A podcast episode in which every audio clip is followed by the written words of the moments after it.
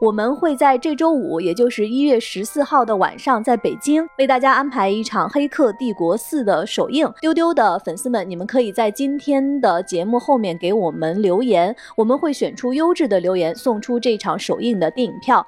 我们今天呢，所以就本着这个看热闹不嫌事儿大的这样的一个心态，来安排一个丢丢的《哈利波特》的重聚的小剧场。感觉这个黑魔法组是不能落后，所以我特别想让格林德沃和伏地魔见。本来是想给他们俩安排一个对谈，如果邓布利多来了的话，气氛陡然降温。可能麦格教授和乌鲁姆齐也会传授一些钩针的技巧。但是我想看一个更刺激的，就是有一个著名的脑洞是佩妮姨妈其实是军情六处的间谍，卖魔杖的老先生奥利凡德，他才是掌控了这个世界上所有情报的那个人。大家好，这里是由未来事务管理局独家出品的丢丢科幻电波，我是今天的主持人老千。今天跟大家一起来聊的有局长，大家好；船长，大家好；还有悠悠。大家好，我们今天聊的内容呢是跟哈利波特有关的。从上一周的节目开始，大家就一直在说啊啊，竟然已经过去二十年了，不可思议！哎呀，时间的洪流啊！哎呀，我们最近就一直在讨论二十年前看哈利波特的我们是什么样子。那过了这么多年之后，这个电影完结了，如果说这些人可以再回来的话。会是一个什么样子？大家也知道，我们未来局啊，特别爱过节，是也特别爱张罗各种各样的重聚热闹。就是，哎，我们今天呢，所以就本着这个看热闹不嫌事儿大的这样的一个心态，我们就来安排一个丢丢的《哈利波特》的重聚的小剧场。哎，嗯，我们就把我们脑内想要让他们回来的那些人，想要安排的那些名场面。在今天的节目中给大家安排上，是的，跟你在各大平台上所看到的《哈利波特》重聚二十周年的那个视频完全不一样。嗯嗯，有时候我们在讨论的时候会经常说：“哎呀，当年的那个 谁和谁，他们俩要是能见面，哎呀，说说当年的那个啥啥啥，这多有意思。”嗯，那我们今天就先来说一说，如果能安排这场重聚，我们希望谁和谁见面呢？我知道悠悠心里边有一个他早就安排好的见面现场。嗯，对，因为我是一个混乱邪恶啊，我特别喜欢看那些大型的尴尬现场，所以我首先想要看的就是成年之后的哈利和达利一家人的见面的故事。哦，果然尴尬。然后呢，他们见了面会说什么呢？这个罗琳其实他在采访里边曾经稍微的透露过，说他们两家人。就是差不多也是一个点头之交，哈利和达利会互相串串门，然后大人非常沉默的坐在一起，孩子们玩的很高兴。哦，所以就是其实哈利跟达利长大了以后，他们还能见到彼此，不就是小时候不太对付的亲戚吗？这也没关系是吗？就是曾经反目成仇的亲戚，后来和解了，就是两家人坐在一起，尴尬傻笑，坐在一个桌子。哎，吃菜，然后两家的孩子玩的特别好，然后大人在那里塑料假笑，然后那应该还是有点尴尬吧？因为我想达利的孩子肯定不去魔法学校吧，肯定没办法接受，所以呢，只有哈利的孩子全部在霍格沃茨上学，而达利的孩子都在普通的学校上学。他们彼此聊起魔法的时候，达利的脸上可能在抽搐。呃，就逢年过节的话，他们应该会把孩子，就是放假的时候会把孩子让他们一起玩儿。然后他们发现哈利波特的孩子养的是猫头鹰，对他们那个在那个圣诞节的时候，其实会互相寄圣诞节卡片。所以你就想象一下，达利打开窗子，看见一个猫头鹰站在窗外。对，然后那个卡片有可能还有声音。亲爱的达利呀，然后两家人想交流一下孩子的课程，发现啊，他们的课程不一样，没法交流，没法说，好尴尬。所以你最终能做的，也就是坐在一起沉默，有意思。所以还有什么特别尴尬的事儿啊？我很感兴趣。还还有谁跟谁在一起会特别尴尬？悠悠，麦格跟乌姆里奇怎么样？嗯，其实他们俩是，其实他们俩是特别相像的，感觉像是一个对照组一样。你看他们。为什么说他们俩会相像呢？因为都他们都是人民教师吗？是同事。对，除了这个以外，还有你看的，比如说爱好，都特别喜欢织毛衣啊。呃，麦格教授织毛衣是吗？真的？嗯，这是真的哈，是是你骗我的是吧？哦，说的是他喜欢针线活儿，但应该也喜欢就是。织各种各样的东西吧。哇哦因为书里写，有时候圣诞节他会戴一个在哈利看来特别难看的什么什么草花的一个 一个帽子的装饰，哦一个看起来就是他会给自己做的东西。哦，这样子，你喜欢 DIY 的老太太，有意思。就是自己在家里面就做针线活，给自己钩针儿钩了个帽子，而且还要在节日的时候戴上。哇哦，啊，突然觉得外国好可爱。而且他们俩都很喜欢猫。哦，是呢，对，你看，就是乌姆里奇的那个办公室上面挂了很多的盘子嘛，嗯那些盘子里面都有一个会动的小猫咪，嗯然后麦格自己就是猫。哎，如果要说聊猫的话哈，我觉得还有一个人会加入，费尔奇，哦，费尔奇，哦，对他应该会来参加这个活动吧？是要聊猫了吗？后来他们还带上了赫敏，是吧？还有 一个他们有一个那个霍格沃茨护猫小组。然后哦这场活动想着越来越盛大了，有可能会来的人越来越多。要说的话，我觉得卢娜也会很喜欢猫吧。有一次戴了一个狮子头套，特别可爱。嗯狮子也算是猫科。对呀、对对对，而且对他有有可能也会戴猫的头套来参加活动。我觉得卢娜肯定是愿意参加这种活动的人。卢娜应该是愿意参加有一切小动物的活动。嗯哦，照你这么说，海格有可能也会来，因为他是一个非常爱小动物的人。嗯，毕竟那个三个头的路威，在他看来就是一个小狗狗。所以就是你照你这么说的话，神奇动物里面那个邹武。对，虽然不是猫，但它呈现出了完全的猫科动物特征，对吧？就当你拿出一个小球球的时候，它对这个很有反应，让它非常非常的喜欢，嗯所以它也会来参加这个活动。如果它要来参加这个活动的话，所以纽特就一定会来。嗯，还有一个人也可以去，就是费格太太。对，嗯，德斯里家的邻居，呃，他其实是一个被安插在哈利旁边，暗中保护他的一个，他是老凤凰社的成员吧？哦，他是，对，但他是一个哑炮。对，一个哑炮，对，就是这么一个老太太，就是她以前在哈利被德斯里家就是晾在家里的时候，她又把哈利接到自己的屋里去给他喝茶、吃饼干。哈利就觉得他屋子里总是有一股猫的味道，嗯而且他家所有那个凳子、桌子都有配套的钩针的那个毛线椅子套，啊就是这老太太一定是养猫的。就感觉、哦突然感觉钩针跟猫跟女巫是一定有一些不解之缘，嗯他们总是在一起出现。所以这个霍格沃茨爱猫协会听起来就越来越壮大了。然后因为猫重聚在一起，我觉得非常合理，大家都在非常合理自己的猫一直撸，哎，我觉得特别棒。我脑中想的画面是麦格教授跟乌姆里奇教授，他们俩本来在多年之后坐下来，想平静的聊一聊当年的事儿，突然大家都携猫出场了，来了，突然来了一屋子的人，对 那个猫大到就是屋子都有点放不下了。对，麦格说不是说这事儿呢，对，然后纽特又特别有礼貌的一直跟大家道歉，对不起，对不起，我这个猫真的很大，到处撞坏东西。然后里面麦格教授本来他的那个跟乌姆里奇准备的下午茶有金色的小勺子，突然秀秀就又出现了。哦，啊，这个场面好可爱。我就想看布莱克家族的两个人见面，一个是贝拉特里克斯和小天狼星这一对 cousin。哦，这家人见面我可太想看了。分外精彩。嗯所以他们是在帷幕的那边儿见面，还是另外一片儿见面呢？不重要，反正就是能见面。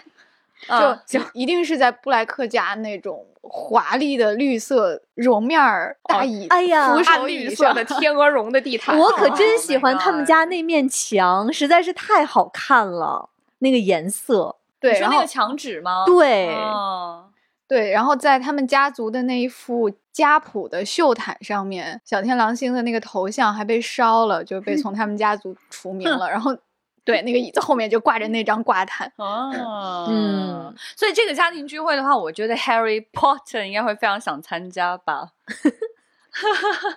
对啊，因为他一直很想跟那个天狼星一起生活。嗯，对，然后如果可以的话，有这样的家庭聚会，哪怕是如此的尴尬，应该也还是很想出现的吧。这样一说，既然说到布莱克，其实还挺想看见小天狼星和雷古勒斯这一对兄弟见见面，因为小天狼星直到死前他都不知道雷古勒斯是一个英雄，其实还挺想把这个遗憾给圆一圆的，嗯，就让这哥俩推心置腹的交一交心。然后他们家那个家养小精灵克利切就出来了，给主人们上茶。啊，而且骂骂咧咧的。因为他觉得有些人不是他的主人。嗯，我是想到这一家人的聚会，会觉得你看海伦娜年轻的时候那么漂亮，天哪，他如果是用英伦玫瑰那个感觉的对脸出现的，然后加里奥德曼呢又不是那种在阿兹卡班折磨了那么多年之后的那样的一种状态，结果是个贵族小少爷，哎呀，那家人得多养眼呢。然后克利切那个时候应该已经他转变了，就是他在书里面的最后他已经接受了哈利是他的新主人，然后他整个人变得焕然一新，他把 把家里就是他把自己洗干净了，然后把家里打扫的非常 就是锅什么的擦的锃光瓦亮，然后每天做特别好吃的东西就等着主人回家，所以他看到这一大家子人应该特别毕恭毕敬，因为每个人都是他心爱的主人，对吧？哈利一家人就要齐齐整整的。对他应该说哈利少爷、布莱克少爷和布莱克少爷和布莱克夫人。布莱克少爷和布莱克少爷和布莱克少爷，呃，晚饭准备好了，请大家用膳吧。对，而且如果就是哈利他还带着自己的子子孙孙一起来的话，那得多热闹呀！哦，而且我其实会比较希望，就是如果真的有家庭聚会的话，我觉得 Harry Potter 最想带上的人是多比吧。嗯，多比是他真正的好朋友，也是他最重要、推心置腹的人，嗯最真的最爱他、最爱他的人。但是后来都没有办法再见面了，而且这一次重聚里面我们也没有看到多比，但我真的非常希望多比可以重新出现。除了刚才说的那几个见面，悠悠还准备了一个特别来劲儿的见面。嗯，对，感觉这个黑魔法组是不能落后，所以我特别想让格林德沃和伏地魔见一面。哦，有意思。本来是想给他们俩安排一个对谈，但是想来对谈，这好的，就就是交流一下对这个黑魔法事业的心得体会嘛。哦多聊一些干货，是吧？哦对对对给大家呈现一些干货。对，但是想来想去，最后发现可能这会演变成一个格林德沃单方面的输出，因为伏地魔作为一个反派实在是太拉垮了，他不配得成为黑魔头，我都觉得。所以最后可能这个局面就是格林德沃作为老前辈在教训这个后辈，把这个神圣的黑魔法事业给耽搁了。然后伏地魔毕恭毕敬的在听前辈，就是格林德沃还是麦树那个扮相的格林德沃，就特别哦商界 商界精英，商界精英成功人士，然后 哇，商界精英成功人士就很有一种归校的感觉，就是回回到学校那种校友重聚。然后他本来是要跟另外一个很厉害的人一起探讨一些学术，后来发现对方完全不行。那伏地魔就应该是最后一步已经被打得破衣烂衫的那个样子，然后再听老前辈给他复盘。对，老前辈首先第一个要训斥他的是，你怎么能穿这样出场呢？对不对？衣服是很重要的，要衣衫整洁，然后要穿这样的衬衫、这样的扣子、这样的袖扣等等等等。先讲衣着问题，再说我们这个 entrance 出场的时候应该用什么样的姿态，然后他也会跟伏地魔说：“拜托你 fix your nose，OK？这个时候，我觉得如果说有一个人出现了的话，现场会气氛变得更加尴尬。如果邓布利多来了的话，气氛陡然降温。那你说的是年轻的邓布利多，还是后来的邓布利多呢？我比较希望看见是年轻的邓布利多这个时候走进来。哇哦，气氛好尴尬哦！这会儿应该所有人都忽略伏地魔了。邓布利多会特别礼貌的说：“汤姆，你让我俩先说会儿话之类的。毕竟是晚辈，还是先等一等。对，邓布利多进来之后，就跟格林德沃说：“We need to have a word。那我们安排了这么多场见面之后，总得留存点啥？嗯是的，嗯，这个时候就要派出一位自律的撰稿人丽塔斯基特。这么重大的现场，肯定丽塔斯基特是要过来打探一些消息的。嗯于是，在这场聚会过后，可能一系列传记就会迅速出现在魔法界，马上会变成畅销书。对啊，嗯像罗纳德·维斯莱，他一个平庸的籍籍无名者。却是救世之星的挚友和天才女巫的丈夫，他的青春如何度过？身为纯血统的叛徒，他的人生充斥着哪些苦痛？揭秘那个站在阴影的男人不为人知的深情往事。好好逼真啊，悠悠，是吧？好想看这个传记呀！我不仅想看这个传记，而且我想看罗恩本人读这个传记的表情。对，而且在那个罗恩的这个传记当中，应该有一个前言。丽塔斯伊特写到，在采访过程当中，笔者曾遭到格兰杰小姐和一名膀大腰圆、粗俗不堪的不知名家庭妇女的暴力对待，然后双方爆发了严重的魔法和物理的双重冲突。你看，我都给他写好了。我的天啊，太逼真了，悠悠。还有德拉克马尔福是什么使这位本有着一颗金子般心灵的贵族少年误入黑魔法的阵营？又是什么将他救赎回光明的领域？那么面对邓布利多，他放下魔杖是人性的闪光，还是一线良知的未曾泯灭？我觉得还有一本书可能会卖得很好，在多年以后，嗯，就是魔法界最被低估的女巫。实际上能力最强的那一位女巫哎就是韦西莱太太。我们都看到了她在最后的战役当中的这种优秀的表现，嗯对吧？她到底表现为什么这么优秀呢？是因为每天她都在家里照顾那么多不听话的孩子，然后要给他们所有人做饭，把家里弄得整整齐齐。她靠的是什么？朋友们，是魔法的练习。所以呢，韦西莱太太呢出了一本新书，叫《我的菜谱》。这个菜谱呢，它确实很需需要修炼，但是韦斯莱太太因为他人非常的好，所以她菜谱有低阶版和进阶版。也就是说，如果你使用的是一些普通魔法，你可以做这些菜；如果你是一个奥罗，你是一个优秀的巫师，那么你可以做以下这些菜。啊、所以在韦斯莱太太的签售现场也是盛况空前的。就感觉跟买洛克哈特教授的书的是同一拨人。当年喜欢一个很帅的教授，对，二十年前，对对对，现在开始潜心做菜。哎，嗯有意思。所以如果说我觉得有一天可能有社交网络，除了书之外的话，他们愿意加入社交网络的话，可能麦格教授和乌鲁姆齐也会传授一些钩针的技巧，有很多钩针的直啊这播什么的、个场面，但是我觉得麦格教授说不定会意外成为一个体育博主。哎。哦，interesting。麦格教授是一名非常优秀的魁地奇运动员，但是在他七年级的时候不幸摔断肋骨之后，他从此就人生就只有一个目标，那就是看着斯莱特林惨败。你看看，可能麦格教授还以后成为著名魁地奇解说。哇哇哦哦！然后别人就在旁边说：“哎，你看那个老太太，她一定不懂球。那个不懂球的老太太是不是？对，然后就看着他疯狂的咒骂每一个不太会打球的人，就会有人在那留言说这人到底是谁呀？后来发现是麦格，失敬了，失敬了，对不起，对不起。然后在他的部门，金尼应该是他的后辈，因为金尼后来是成了一个报道魁地奇赛事的一个体育记者。哇哦，出戏，所以呢，说到这儿，我们就可以接下来聊一聊在故事中完结了的这些人物的他们的情节的走向。我们想看看后面都发生了什么。我会想要看到这样一本书，叫做《哈利波特与郭将裁缝士兵间谍》。我 这个脑洞要先从刚才讲到的哈利会不会去看德斯里一家说起。那么刚才我们的结论是肯定会的，对吧？但是我们先要回到很多年前，就是他们分别的那个场景去理解一下，就是他们见面之后到底会发生什么。在曾经的这个就是电影里删减了没有拍的这个片段，其实是书里还一个挺就是温馨又尴尬的一个场面的，就是当哈利要离开德斯里的房子之后呢，就大家都很尴尬嘛，就在房子里面不知道也不敢看彼此，然后就东摸摸西摸摸，然后也也不知道该说什么，对，然后每个人心里就都在想，就是在这种十六年的极度厌恶之后，彼此还能说什么呢？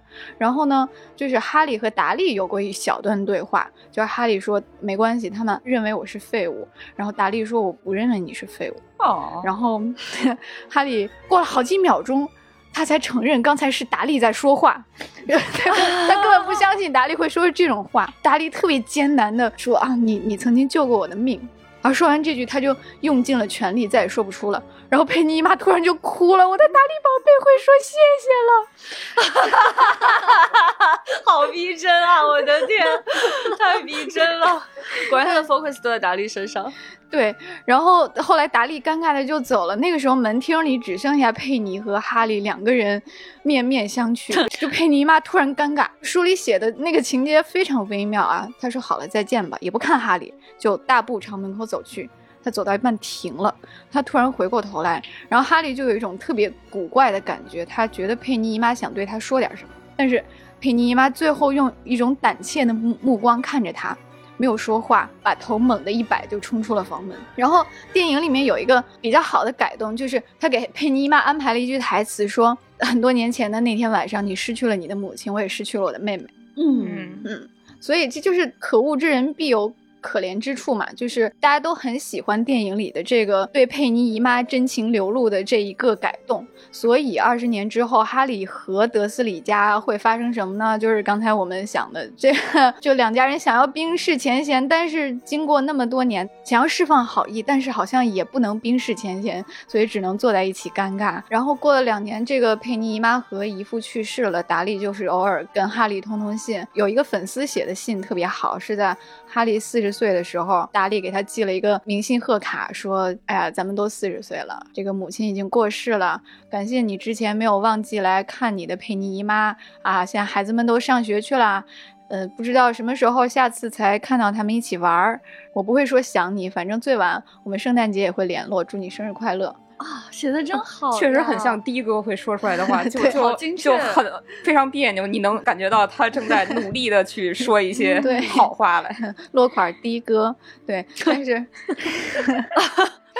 嗯，对，但是我想看一个更刺激的，就是有一个著名的脑洞是佩妮姨妈其实是军情六处的间谍，喂，对，这个是当年这个亲王马伯庸的一个脑洞，因为佩妮姨妈是那个英国国宝级演员 Fiona Shaw 饰演的，然后这个人在《杀死伊芙》里演了一个军情六处的情报官，叫 Caroline。就是虽然这两个角色八竿子打不着吧，但是我，信了。就是在那个时间点。和佩妮姨妈收养哈利波特的时间是重合的，哦，然后呢，就是在这个哈利波特粉丝圈子里就，这个脑洞就传起来了。就万一佩妮姨妈的真实身份就是一个特工呢，一个刻薄又小心眼儿，但是情报力满点的一个阿姨，然后整个哈利波特就剧情走向就不一样了。对，哇哦，他这个脑洞里面写的是，在他们最后的分别的时候，佩妮就执意要跟着哈利，要保护他。哈利说：“你要面对的可是可是伏地魔呀，可是危险的魔法黑巫师啊！” 佩妮阿姨说：“如果当年莉莉对我有足够的信心，她根本不需要施展什么需要付出生命的魔法来保护你。”她只需要三个反器材狙击班，二十磅 C 四与起爆装置，一个合乎要求的什么诱饵屋子和一个天才大脑想出来的缜密计划。对，佩妮姨妈好酷，佩妮姨妈又说：“你能存活至今，让我对食死徒的威胁程度评估又降低了一个等级。如果食死徒有任何一个麻瓜情报机构的效率，现在这栋房子已经被夷平了。确实啊，所以格林德沃才要去教训伏地魔呀，都连上了。是吧？对，要好好复盘一下。是的，嗯是的，对，所以其实假如佩妮是一个间谍，她其实完全可以保护哈利。因此，邓布利多说的对，德斯里家对哈利来说就是全世界最安全的地方，哦 才会把他放在那里。很有道理。哦，未曾设想的道路。那么故事就到此结束了吗？不，我还是要 续上几笔，因为麦格教授曾经也是魔法部的间谍。所以麦格教授跟佩妮姨妈的关系是，呃，同行儿 军情五处跟军情六处的关系，哦，哦，还确实是因为麦格教授是为魔法部工作的，当时他确实应该算是魔法界的 MFF。我是我是这么想的，因为英国麻瓜世界和魔法世界的最高权力机构一直是暗中联系的，就是首相和魔法部部长他们是定期会面的，所以他们的情报机构也是这样。那这两个会面的人就是佩妮和麦格。What？但是他们两个是那种彼此欣赏，但是又彼此较劲儿的人。因为佩妮对魔法世界的技术水平和拳斗嗤之以鼻，然后麦格就会毫不留情地反驳他说佩妮根本不懂魔法的高深和精妙。但是他们又承认彼此的能力非常强大，因为他们的共同目标都是保护哈利。就他们刚才不是吵起来了吗？就佩妮说给我一个月，我会将你们凤凰社改组。比如从伏地魔眼皮子底下保护一个孩子，只是不费吹灰之力。然后麦格说，哈利之所以留在这儿，不是因为你们军情六处，而是你们之间的魔法血缘的纽带。这种魔法比你们的这些武器更强大，但是你像那些麻瓜一样，从来不正视，对不对？他们俩就吵起来了，就大概是这样的关系。我觉得这个地方啊，拉尔菲因斯有话想说。嗯，微微一笑，对我看了看老千，对吧？我们的伏地魔的扮演者，对吧？嗯老千来告诉大家他是谁。他在这几部的《零零七》里面扮演军情六处的 Leader M。哎，嗯，但是我知道刚才船长说为什么是跟郭将裁缝、士兵、间谍能够联系在一起。那其实啊，除了拉尔夫·费因斯，嗯，在整个的这个霍格沃茨的这盘大棋里面，哎，还有一个人也演过一个非常非常著名的间谍。哦，是这个间谍在英国的历史上简直是可以跟詹姆斯·邦德齐名的一个人。小天狼星的演员加里奥德曼在另一部经典谍战剧《呃郭将裁缝士兵间谍》里面演的是原厂的退休的特工乔治·斯麦利，嗯，哦嗯，然后他就突然出现了一。切都说得通了。全连在一起了。哦，原来是这样。嗯，对，然后麦格教授五心口，哦，我的我的老天爷，原来你没死。还有一种翻译腔。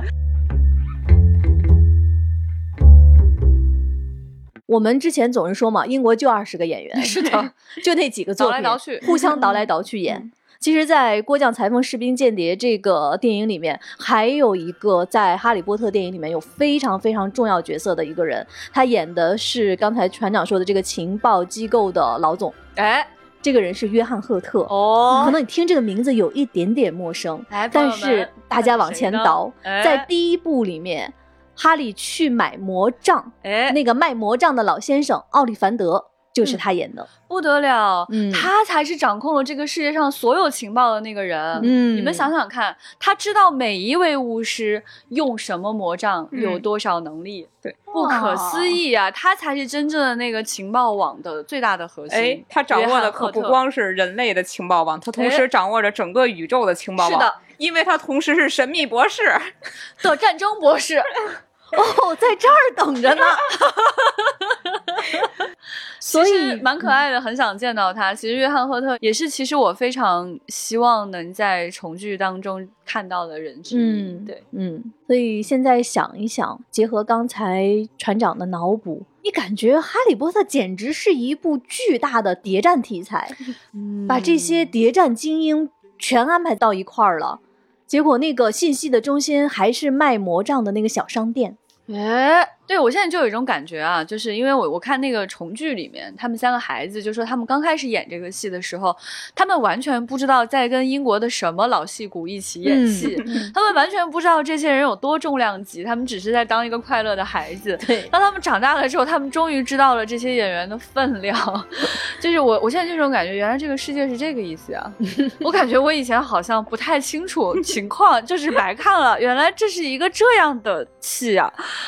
哦，当年的那个谁，原来是那个谁那谁呀、啊，真的太不可思议！而有时候就去想，就这次看重聚，还有一个比较强烈的感觉是，就是这个盛况很难复制了。嗯 就是虽然这些小演员都是从普通人里面选出来的，你你可以再去选这样的小演员出现，但是他不一定就会有那么合适的卢娜了。而且呢，每一个人的那个 casting，你很难再找一个不一样的麦格教授了。你上哪儿再去找一个那样的斯内普呢？嗯还有我们的大 boss 约翰赫特先生，嗯，然后你说那个两个世界情报的汇总都在小店儿里，也特别，这还能跟王牌特工联系起来。哎 哎，不是，等等，如果是这样的话，刚才格林德沃给伏地魔的复盘更合理了。首先，你要注意你的 manners，你的衣服是怎么穿的？是的，好换双鞋吧。不是穿双穿双鞋吧。所以我们说完了，我们安排的这些见面和后续的情节的走向。那如果让我们来张罗这场重聚，肯定还要给大家安排一些小彩蛋嘛。嗯，最。后的小彩蛋，大家觉得会有谁？我就想问大提提为什么没有来参加聚会？我们也是哈利波特的演员啊，虽然演的是一个反派啊，小巴蒂克劳奇，嗯，对，但他在里面也是闪亮登场了，对不对？到底是因为他没有从霍格沃茨毕业，还是什么别的原因？他为什么没有来参加这次聚会？我对这一个点感到一丝丝的不满。嗯，我觉得可能是因为替娘又不准了。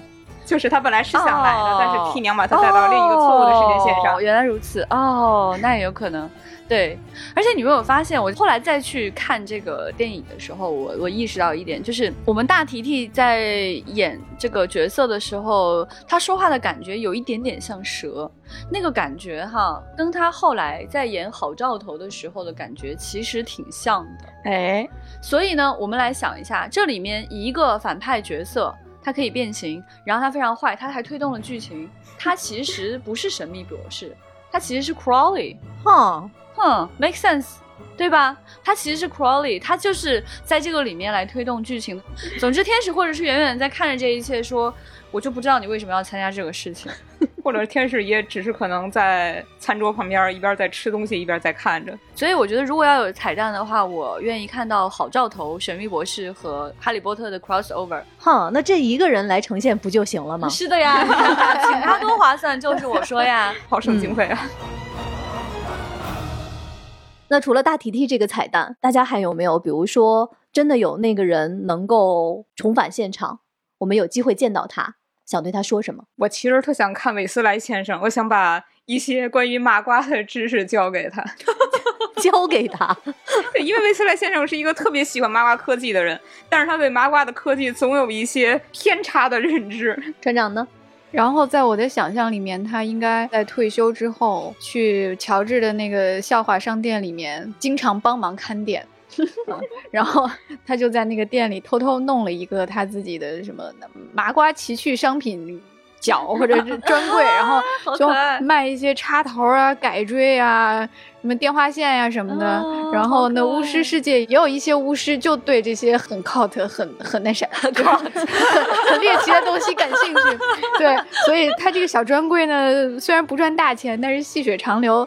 哎，就是老 老有老顾客，哎对，那么那个维斯莱先生 就就是给他这些顾客推销说，哎，我这个是一个改锥，麻瓜用这个东西来搅拌一种酒精，哎，好可爱！是吧？然后然后顾客就很惊讶说，哦，所以灯泡不是一种塞进嘴里边然后就会自动消失的麻瓜的戏法。有时候哈利应该也会来这个店逛一逛，所以我特别期待看到这样一个场景，就是哈利兴奋地喊道：“罗恩，这玩意儿比魔杖好用多了。”那要是说到这个小彩蛋的话，我觉得当然拉尔夫·费因斯肯定会来吧。我要对拉尔夫·费因斯说：“你不是这样的，你受委屈了。是挺委屈的哈，都让他穿成那样。对，长得那么英俊，但是在电影里边呈现是一个没有鼻子的卤蛋。其实拉尔夫·费因斯真的是一个非常非常英俊的人。而且我觉得，如果是用拉尔夫·费因斯本人的实力来衡量这个魔法世界的话，我觉得他最终的伏地魔是不会惨败的。怎么可能嗯对付不了一群小屁孩呢？打得过我才不信。”嗯你看，格林德沃痛心疾首。那局长呢？如果说最后还有什么心愿的话，我比较希望看到有两个人可以见到彼此，他就是斯内普和莉莉。哦，因为其实我们在电影当中看到的是他们两个小时候青梅竹马长大的样子，但是成年以后他们好像就没有过什么交集了。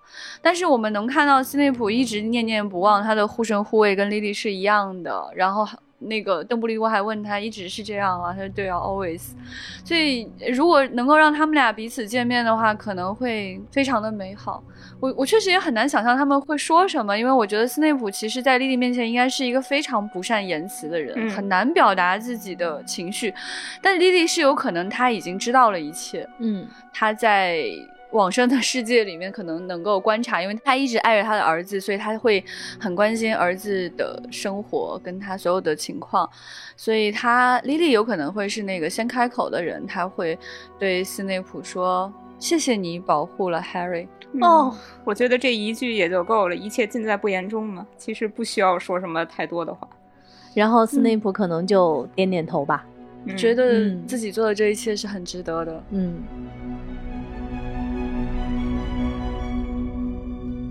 以上就是我们关于《哈利波特》重聚的脑内小剧场了。嗯，大家发现了吧？我们丢丢就是这么热心肠。嗯，有机会就想帮大家张罗起来。是的，嗯，如果在听电波的你对于《哈利波特》也有很深的情节，也欢迎大家在今天的节目后面给我们留言。今天的互动话题是关于《哈利波特》重聚，你最想安排见面的那两个人是谁呢？嗯或者是你想续写谁的后面的情节呢？嗯或者你想安排哪个小彩蛋出场呢？对，或者你今天对谁说的见面更有共鸣呢？嗯都可以留言告诉我们。嗯，在节目的最后呢，再给大家提醒一下，本周丢丢送给大家的一个福利，我们会在这周五，也就是一月十四号的晚上，在北京为大家安排一场《黑客帝国四》的首映。